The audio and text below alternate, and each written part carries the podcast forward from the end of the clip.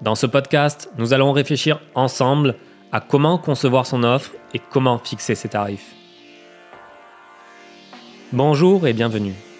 Vous écoutez le podcast d'Emi Freelance, la mutuelle des esprits libres.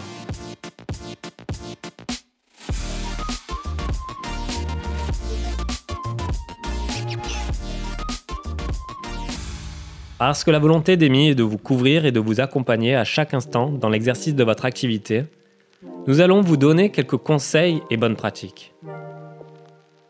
On sait très bien qu'être indépendant, c'est faire plusieurs métiers à la fois. Alors dans ce podcast, nos invités vont vous partager leur expérience de la manière la plus concrète possible pour vous faire monter en compétences. Allez, c'est parti. Pour vous aider dans la conception de votre offre, c'est Mélissa, une coach formatrice spécialisée dans l'entrepreneuriat et le mindset qui va répondre à mes questions. Mélissa va dans un premier temps nous détailler chacune des étapes nécessaires dans la conception de votre offre, de la réflexion de votre pourquoi jusqu'à la promesse de votre offre. Puis, elle vous expliquera comment établir vos tarifs. Mais tout de suite, faisons connaissance avec Mélissa. Bonjour Mélissa. Salut Arnaud. Bienvenue dans le podcast. Merci beaucoup. Alors Mélissa, je t'ai invité dans ce podcast car euh, je voulais changer avec toi au sujet euh, de l'une des étapes les plus importantes, si ce n'est la plus euh, importante, au début de la vie d'un freelance. C'est la conception de l'offre. Mais avant de rentrer dans le vif du sujet, je voulais peut-être que tu te présentes un petit peu pour que les gens qui nous écoutent sachent qui tu es. Alors, tu t'appelles Mélissa et tu peux nous dire bah, ton, ton âge, d'où tu viens, ton business, ton histoire alors oui, effectivement, je m'appelle Mélissa Ambroni. Euh, je suis la fondatrice maintenant de Freelance Toi. Euh, j'ai, alors pour mon âge, j'ai 26 ans, bientôt 27, mais je préfère dire 26. et puis, euh, et puis alors concernant mon histoire, si tu veux au départ, pour la faire courte, je suis RH en entreprise où j'accompagne en fait les salariés à devenir à devenir acteurs de leur vie professionnelle. Donc euh, tout ça, euh, tout ça, ça englobe euh, voilà l'intégration d'entreprise, le recrutement, l'évolution de carrière, la GPEC, enfin bref, toute la partie un peu technique en RH. Jusqu'à ce que je déménage, je change de région et du coup je cherchais un nouvel emploi. Qui, qui carrément n'existait pas. Hein, je vais être honnête. Je cherchais l'emploi que moi-même je pouvais me créer. Et c'est pour ça qu'en fait, petit à petit, j'ai décidé de me mettre à mon compte et de, de, me tourner vers la partie coaching que j'ai effectuée en entreprise. Mais cette fois-ci pour les entrepreneurs et pour que eux aussi, ils puissent devenir acteurs de leur parcours. Alors, avant de rentrer dans le sujet principal du podcast, donc la conception de son offre, euh, je voulais savoir ce que c'était pour toi un freelance et si, selon toi, tout le monde peut devenir euh, freelance indépendant? Alors, un freelance, alors, est-ce qu'on fait la différence entre le freelance et l'entrepreneur? Dis-moi déjà, de base. Ah bah vas-y, déjà, explique-moi.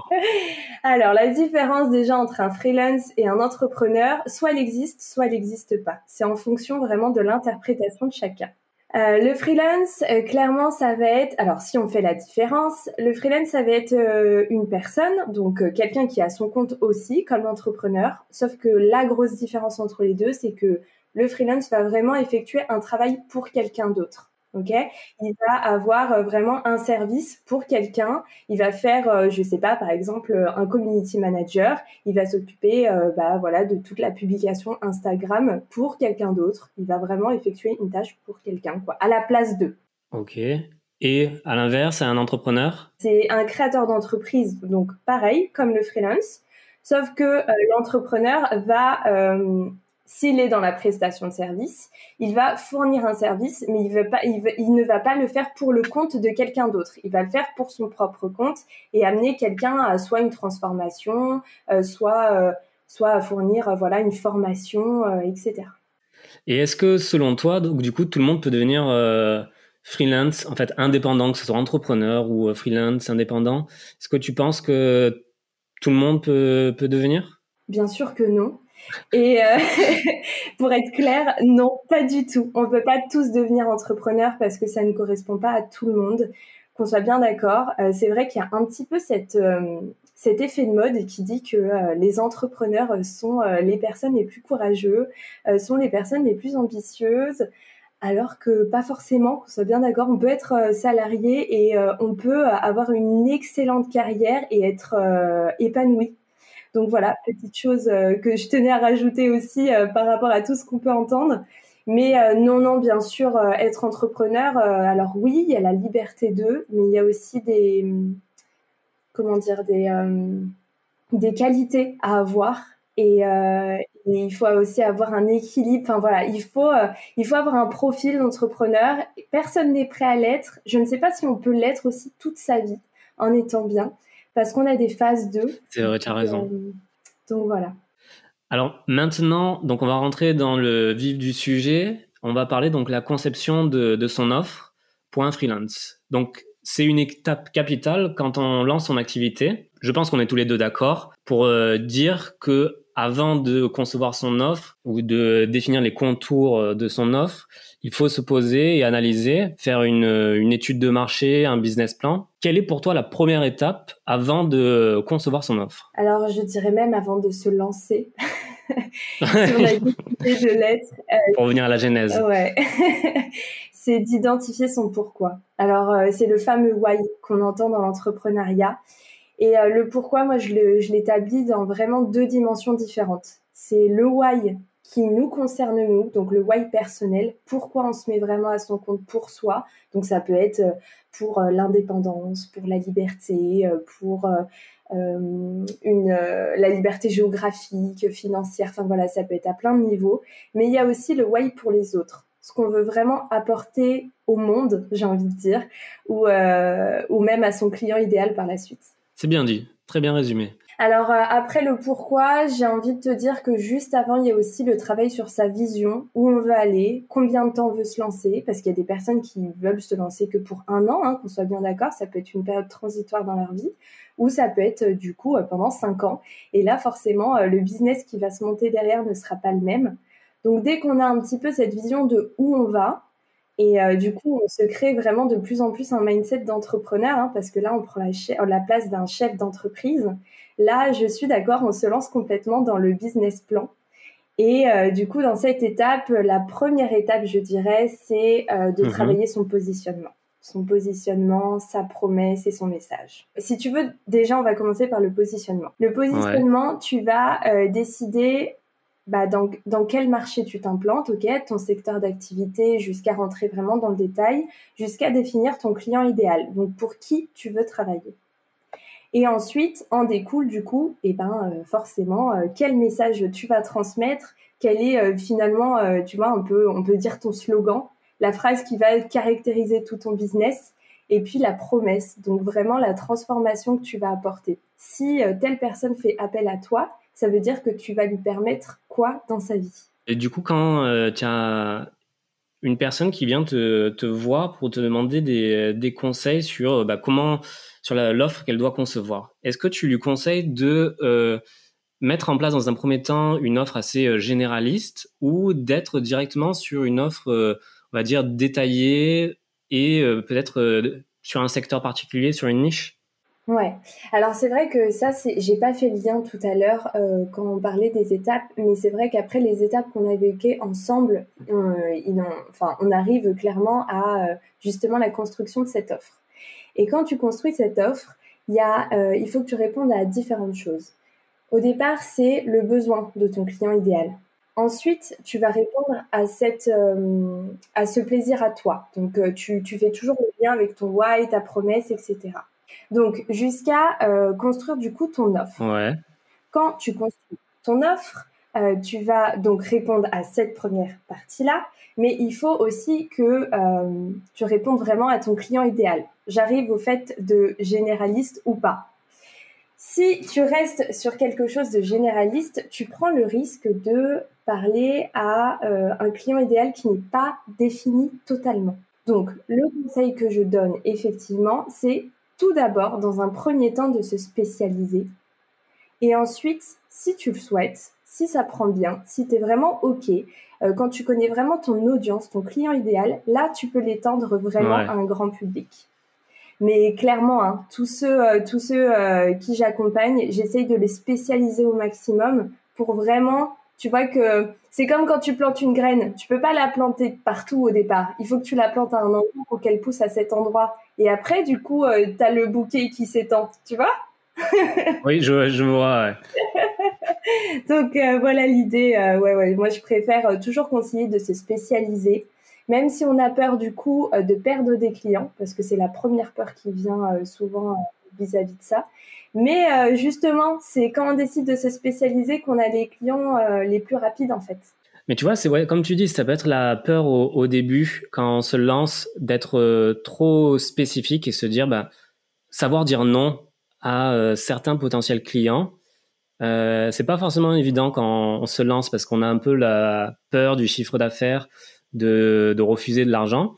Mais en effet, c'est pertinent de dire non à certains qui ne sont pas dans le secteur que dans lequel on cherche à travailler pour pouvoir vraiment se développer euh, une, une, offre euh, vraiment très euh, spécifique en ayant ben, les clients, le, la cible qu'on veut atteindre. C'est exactement ça. Et si tu veux une petite anecdote de quand j'ai mhm. lancé mon offre au tout début, euh, j'avais du coup euh, créé mon client idéal euh, qui était la femme de 25 à 35 ans. Enfin, pour, pour être l'argent, 25-35 ans, qui est dans la prestation de service. Et le premier client que j'ai eu par les réseaux sociaux, c'est un homme d'une cinquantaine d'années, ok, qui n'avait jamais été, qui n'avait jamais été entrepreneur, vu que j'aide à la création d'entreprise et, euh, et, qui, euh, et qui faisait appel à moi vraiment pour euh, toute la partie travail sur le mindset et non pas juste la partie, tu vois, création d'entreprise, quoi. Donc c'est pour dire qu'en fait, on va attirer des personnes qui ont vraiment besoin de, de nous et non pas juste par la communication qu'on a, mais aussi par le besoin de l'autre personne, en fait du client. Ouais, tout à fait. Donc, donc tu peux très bien euh, dire, euh, voilà, euh, moi je suis, je m'occupe des créations de contenu d'une personne, mais s'il y a vraiment quelqu'un qui a envie de travailler avec toi, il va venir vers toi, il va te poser la question. Mais est-ce que par hasard tu fais aussi des affiches en plus des publications Instagram, tu vois? Ouais. c'est ça, ouais. Généralement, c'est ça, ça peut totalement se, se diversifier. Par exemple, tu peux faire avoir une offre sur de la création de contenu de rédactionnel, et d'un mm. seul coup, on va te dire euh, bah, est-ce que tu fais de l'envoi de newsletter? Parce que du coup, on s'est dit, bah, tu fais de la création de contenu rédactionnel, donc tu fais de la rédaction, mais ça ne veut pas forcément dire que tu peux faire des euh, newsletters, tu vois, la technique vraiment pour faire les newsletters, même si tu sais très bien écrire des newsletters. Et c'est vrai que savoir dire, euh, définir le contour et vraiment mettre une limite à son offre, c'est c'est important. C'est exactement ça. Je suis totalement d'accord. une fois qu'on a défini son offre, il faut donc fixer son tarif. Ça, c'est une étape euh, capitale aussi et qui est très délicate. Eh oui. Parce que voilà, parce qu'au début, donc du coup, il faut euh, réussir à donc à faire une sorte d'estimation prévisionnelle, donc de son budget, donc des investissements peut-être qu'on peut faire sur le matériel, des impôts, des cotisations, des taxes, etc. Euh, toi, qu'est-ce que tu conseillerais pour euh, à la fois pour faire l'estimation donc de ce prévisionnel et bah, d'en déduire euh, peut-être les tarifs euh, d'une offre? Mon conseil, c'est de faire les choses dans l'ordre. Dans le sens où si on est à son compte, c'est pour être rentable, ok? C'est aussi pour gagner de l'argent. C'est ok apporter euh, apporter des choses au monde. Je, connais tellement de passionnés qui en oublient de fait euh, qu'il faut qu'ils se rémunèrent en fait. Donc c'est vraiment pour ça que je dis ça. C'est vrai. Euh, donc au départ, il faut se rendre compte de tout, effectivement, tout, tout ce que tu as dit dans le sens où ce qu'on gagne, qu'est-ce qu'on va tout de suite enlever de sa rémunération? Donc oui, il y a les impôts. Oui, il y a les charges sociales. Euh, oui, il y a tous les abonnements, euh, que ce soit téléphone, que ce soit Internet. Euh, voilà, on compte vraiment tout ce qu'on enlève de son offre. Et le conseil que j'ai après par la suite, c'est de, se, de placer, bon, ok, maintenant, combien d'heures je veux travailler par semaine? Donc, tu calcules déjà cette heure-là, enfin vraiment ta disponibilité vis à -vis de tout ça. Et ensuite, tu fais un lien avec combien tu veux gagner par mois. Et là, sans rentrer dans le détail du calcul, on, calcule son TJM, donc son taux journalier. Je sais pas, euh, voilà, je sais pas si euh, dans ton podcast tu en as déjà parlé ou pas. Non, pas encore. Euh, Ok, et ben voilà, et ben c'est quelque chose qui est très important pour justement définir son business plan. C'est voilà ma journée, alors en fonction des métiers de chacun bien sûr, mais dans le freelance pur, quel va être mon TJM À combien je me rémunère par jour Qu'est-ce qu'il me faut pour que je puisse vivre de mon activité? Ensuite, ça détermine le nombre de clients, et là, on peut vraiment calculer le prix de son offre, clairement donc les tarifs. Comment on fait pour les euh, assumer, notamment au, début? Souvent, on a un peu le syndrome de l'imposteur. on se dit, euh, bah, j'ai pas forcément l'expérience, j'ai pas de référence. Est-ce que toi, tu, euh, notamment quand tu parles de mindset, est-ce que tu as des petits conseils par rapport à ça? Ouais, j'ai même une phrase que je dis souvent à mes coachés, c'est Comment veux-tu que tes clients connaissent ta valeur si toi-même tu ne la connais pas Donc déjà, il faut faire le point sur vraiment qu'est-ce que tu apportes. Non pas ta différence qui est un autre point, mais toi, qu'est-ce que tu apportes? Et on en revient à la promesse. Ta promesse, est-ce que ça va être de dire euh, bon bah je te fais 10 euh, posts Instagram euh, dans, dans, le mois?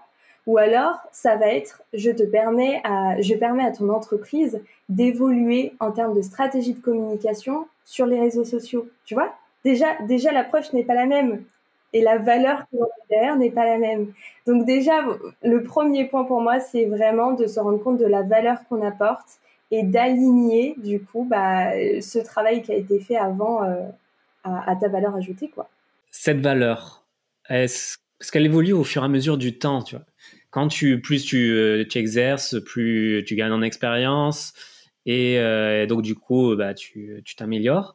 Est-ce que tu conseilles aux, aux gens d'anticiper cette évolution et d'éventuellement de réfléchir à une évolution dans leur offre, dans leurs tarifs, à certaines échéances peut-être à l'année, se dire bah, euh, tu, tu te mets six mois pour atteindre cet objectif. Et bah, si tu atteins cet objectif, tu déclenches euh, une offre plus précise ou tu augmentes tes tarifs de tel pourcentage. Est-ce que tu as des recommandations comme ça, toi, tu, tu as l'habitude de faire ou non?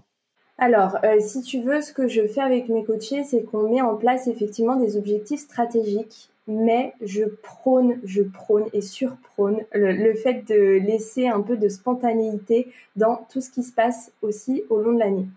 On peut prévoir tout ce qu'on veut. Quand on est à son compte, ça ne se passera pas comme ça. bah ça, c'est sûr. Ça... Voilà.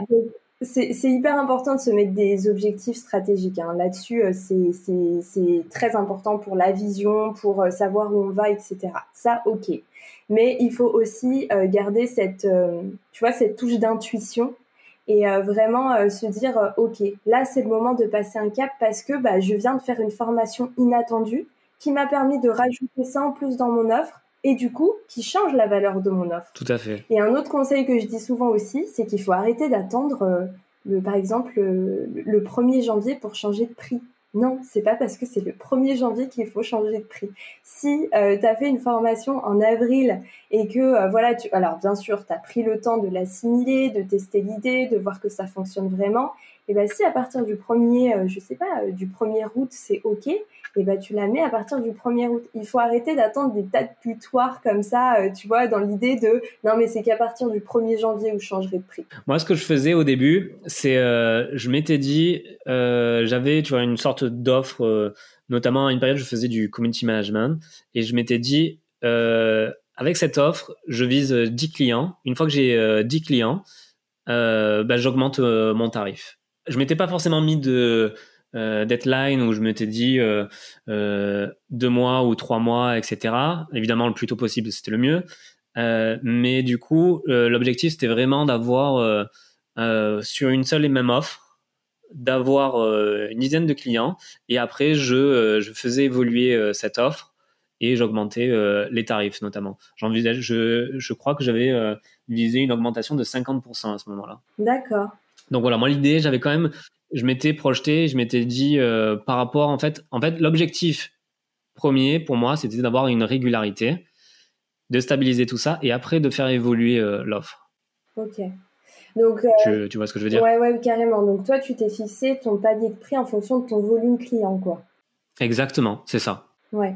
Et est-ce que du coup, tu pourrais dire que ça a fonctionné pour toi? Oui, parce que l'offre en question, donc c'était une offre forfaitaire de 300 euros, donc c'était 300 euros par mois.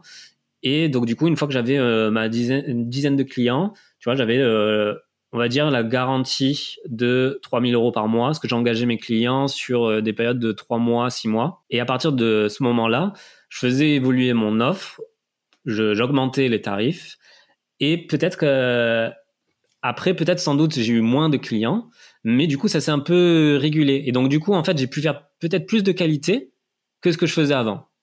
Parce que du coup, j'avais euh, moins de clients, plus de temps, donc du coup, et après ça s'est euh, stabilisé comme ça. Mais à ton avis, ce qui t'a permis de faire évoluer ton prix, c'est le fait que tu as atteint 10 clients ou c'est parce que toi, psychologiquement, tu t'es dit, OK, j'ai atteint ce palier, je suis prêt à augmenter mes tarifs parce que je vois que je suis capable de, tu vois? Ah oui, non, mais c'est ça, c'est clair. C'est clair que ça, ça joue aussi, ouais. Parce que c'était le challenge. Et une fois que j'ai eu, euh, c'est un peu comme tu joues aux jeux vidéo. Tu atteins le premier niveau, tu dis, allez, bim, j'ai gagné, j'ai plus de pouvoir, je me sens plus fort. C'est clair, c'est exactement ça. Tu as raison. Et c'est là, en fait, tu arrives à assumer tes, tes prix correctement parce que tu y allais par palier. Et c'est vrai, c'est exactement ce que ce que je voulais te dire au début, et c'est un super exemple du coup. On en a parlé en préparant ce podcast. Euh, quand euh, quelqu'un se lance, est-ce que tu conseilles de toujours euh, monétiser toutes les prestations? Oui, oui, effectivement. Je conseille de toujours mettre un prix sur ses prestations, même quand on est au, au début, même quand on est en quête de preuves sociales, parce que clairement, c'est ce qui aide aussi beaucoup sur les réseaux sociaux ou même enfin, dans la communication digitale pure. Euh, ouais, clairement, euh, j'aime bien, j'aime bien, et je j'oblige, hein, je vais dire clairement, mes coachés à euh, ne pas faire les choses gratuitement. Pourquoi? Parce que bah, là aussi, c'est euh, c'est une étape de mindset à passer. Quand on décide d'être à son compte, même lorsqu'on démarre, on a ce fameux syndrome de l'imposteur qui dit est-ce que euh, je mérite vraiment euh, d'être payé pour ce que je vais fournir? Donc, si tout de suite on se dit euh, qu'on va fournir clairement son travail gratuitement, comment on peut avoir un déclic mental? C'est pas possible. On se renvoie pas à une bonne valeur de soi, déjà de base. Et autre chose très importante par rapport au client, c'est euh, l'implication. Si c'est gratuit, ton client va carrément moins s'impliquer que lorsque c'est payant. Un exemple tout bête je suis sûre que tu as déjà fait des formations gratuites que tu n'as jamais terminées. C'est vrai. Ouais, et si je te donne cette même formation et que tu as payé un coût sur cette formation, je suis sûre que tu aurais fait. Alors, tu l'as peut-être pas fini parce qu'il y a d'autres raisons qui ont fait que, mais en tout cas, je suis sûre que tu serais allé beaucoup plus loin dans la formation. Ah, j'aurais été au, au taquet, j'aurais pris toutes les notes, euh, tout écouté. C'est sûr, non, je suis complètement d'accord. Voilà. C'est vrai que quand le client paye, il donne une valeur à la prestation. Mm, mm. Et c'est ça dans les deux sens. Hein. Même si la personne va être super contente d'avoir du contenu gratuit, il va vraiment ressentir la valeur lorsqu'il l'aura payé. Et c'est pareil pour soi. Très bien, très bonne réponse. Merci. Et pour finir un peu euh, tout ça, euh, en fait, euh, j'aimerais que tu nous partages donc un conseil pour ceux qui doutent encore euh, de se lancer en tant que freelance. Parce que, comme on disait, des fois, ça peut être euh, très compliqué. Euh, on a peur de soit de ne pas réussir avec son offre, soit que la montagne administrative soit trop grande. Est-ce que tu as un petit conseil que tu pourrais donner à, certains freelances qui doutent encore? Pour ceux qui doutent encore, c'est sûrement dû à certaines peurs et il y a une grosse grosse peur suite à, juste avant de se lancer, c'est de se retrouver seul face à soi-même. Sauf qu'il y a une chose hyper importante à dire aujourd'hui, c'est que même quand on est entrepreneur, on n'est pas seul. On peut être hyper bien entouré, que ce soit euh, par sa famille, ses amis, euh, d'autres personnes sur les réseaux sociaux maintenant à l'heure actuelle. On n'est jamais seul. Par une coach, par exemple, tu vois, j'en connais une super bien. Très bien passé. non, blague à part. Euh, c'est souvent, on se dit que l'entrepreneuriat, c'est quelque chose d'insurmontable, euh, qu'il y a énormément de choses à faire, mais en fait, quand on décide de faire les choses en son temps, sans se mettre forcément une énorme pression, en arrêtant de se comparer à, euh, enfin, à des personnes qui ne sont pas du tout encore de son niveau, on peut, on est, enfin, on est capable de le faire. Si j'ai réussi, tout le monde peut le réussir, tu vois. Et c'est même pas pour euh, vendre l'entrepreneuriat, c'est juste de se dire que il y a rien insurmontable. Il y a plein de personnes qui ont réussi à être entrepreneurs, donc pourquoi pas pourquoi pas eux quoi? Pourquoi pas toi? Tu vois? C'est le mindset. Des fois, en fait, on se, on, a peur, on doute et pour de multiples raisons et en fait, on se met euh, soi-même des barrières qui bah, qui n'existent pas forcément quoi. Des fois, c'est juste dans la tête et on se, sans même chercher à avoir des informations, notamment peut-être sur le côté administratif, sur, sur le, ce qu'on peut gagner, etc., ben on se dit non, c'est pas possible. Je préfère euh, rester dans mon confort, etc. C'est exactement ça. J'avais fait un post sur le sujet qui disait clairement que la réussite en étant à son compte, c'est clairement 75% de mindset. Et si tu écoutes vraiment les grands entrepreneurs à l'heure actuelle, c'est vraiment tout ce qu'ils disent. Ils parlent même de 80%. Bon, moi, j'aime bien couper euh, la, la poire en, la poire en quatre et se dire euh, bon ok il y a les trois quarts qui sont auquel mindset et puis tu as un quart qui est euh, à moitié stratégie à moitié intuition parce qu'il faut euh, je pense allier les deux. Alors juste avant de finir le podcast, j'ai une dernière question récurrente que je pose à tous mes invités. Est-ce que tu as une méthode que tu appliques régulièrement pour progresser, que tu pourrais recommander à un jeune qui se lance pour s'améliorer tout au long de sa vie de freelance? Alors honnêtement, j'en ai plein. J'ai pas de méthode, mais c'est vrai qu'en fonction de où on en est dans son business, ça va pas être les mêmes. Euh, alors je dirais que lorsqu'on est vraiment en création d'entreprise, en dehors du fait que voilà, il faut y aller étape par étape, et en dehors du fait qu'il faut être accompagné ou soutenu ou peu importe, euh, je dirais de se, euh, de se noter toutes les questions que tu avais au début, parce qu'après elles vaut de l'or, clairement, je le dis c'est euh, toutes les questions qu'on se pose au début, que ce soit euh, dans son secteur d'activité, que ce soit sur le lancement, que ce soit euh, tout ce qu'on, toutes les étapes qu'on vit au quotidien. Mm-hmm. Toutes ces, tu vois, toutes ces petites, ces petites interrogations, ces doutes, ces peurs, tout ça, se les noter précieusement. Parce que quand on retourne, ne serait-ce que six mois après, dans ce petit carnet et qu'on voit tout ce qu'on a accompli, franchement, après, on peut soulever des montagnes. Vraiment. Ok. Bah, je vais faire ça parce que moi, je le fais absolument pas. Ah bah ce serait trop bien. Tu vois tous les messages que tu as sympas sur les réseaux sociaux, tu vois ces petits trucs qui t'ont fait plaisir. Ouais. Euh, alors sur l'autre côté ou même tu vois là maintenant, euh, je sais pas en ce moment tu te poses une question que ce soit sur tes tarifs ou quoi, note-toi, note-toi, note-toi et dans six mois re-regarde ton carnet, re-regarde tes questions et tu vas dire mais alors ça j'ai répondu à ça de telle manière, c'était hyper inspirant et c'est allé super facilement finalement ou euh, tout simplement euh, tu vas te rendre compte que tu as toujours ce blocage et qu'il est temps de le passer parce que bah, tu as réussi à passer un autre blocage qui était quasiment similaire euh, d'une manière hyper, hyper facile, tu vois. Ouais. En fait, ça te permet vraiment d'avoir du recul et, et, de fêter toutes les petites victoires qu'on oublie de fêter quand on a la tête dans l'eau. quoi. C'est vrai, c'est vrai. Et du coup, toi, tu, par exemple, tu te fais des screenshots, des commentaires sur les réseaux sociaux, des trucs, des petits messages qui sympathiques, qui t'encouragent comme ça aussi? J'ai un dossier euh, sur le bureau de mon ordinateur qui s'appelle Mots d'amour. Et euh, dès que ah ouais? euh, ouais carrément et dès que dès que je décide tu vois dès que voilà petit coup de bout j'ai pas d'inspi j'ai pas quoi que ce soit ou tu vois j'ai besoin d'eux hein, on a des, des périodes où on a besoin d'eux et bah euh, je vais dans mon dossier et hop, j'ouvre toutes les photos et je les lis les unes après les autres. Ah bah je peux te dire qu'au bout de rien que 10 photos, moi je suis repartie. Hein. et par hasard, est-ce que tu as un message qui te booste comme ça? Ah bah le message, je me souviendrai toute ma vie. C'est l'un des, premiers coachés qui m'a dit mot pour mot. Je te remercie Mélissa, tu m'as changé la vie. Ah ouais. Je, crois que celui-là, c'est euh, franchement, je peux en bah, je crois. Il n'y a rien de mieux. J'adore. Ah ouais, ça m'a tellement. Euh, enfin, tu vois, c'est hyper prenant parce que tu as. Enfin, personnellement, en plus, sur, le coaching, j'ai un impact quand même sur la vie des gens. Et quand tu vois que ça leur permet de devenir les personnes qu'ils avaient vraiment envie d'être, tu vois, dans le pro et même du coup dans le perso, parce que bah, les deux vont ensemble, on ne va pas se mentir.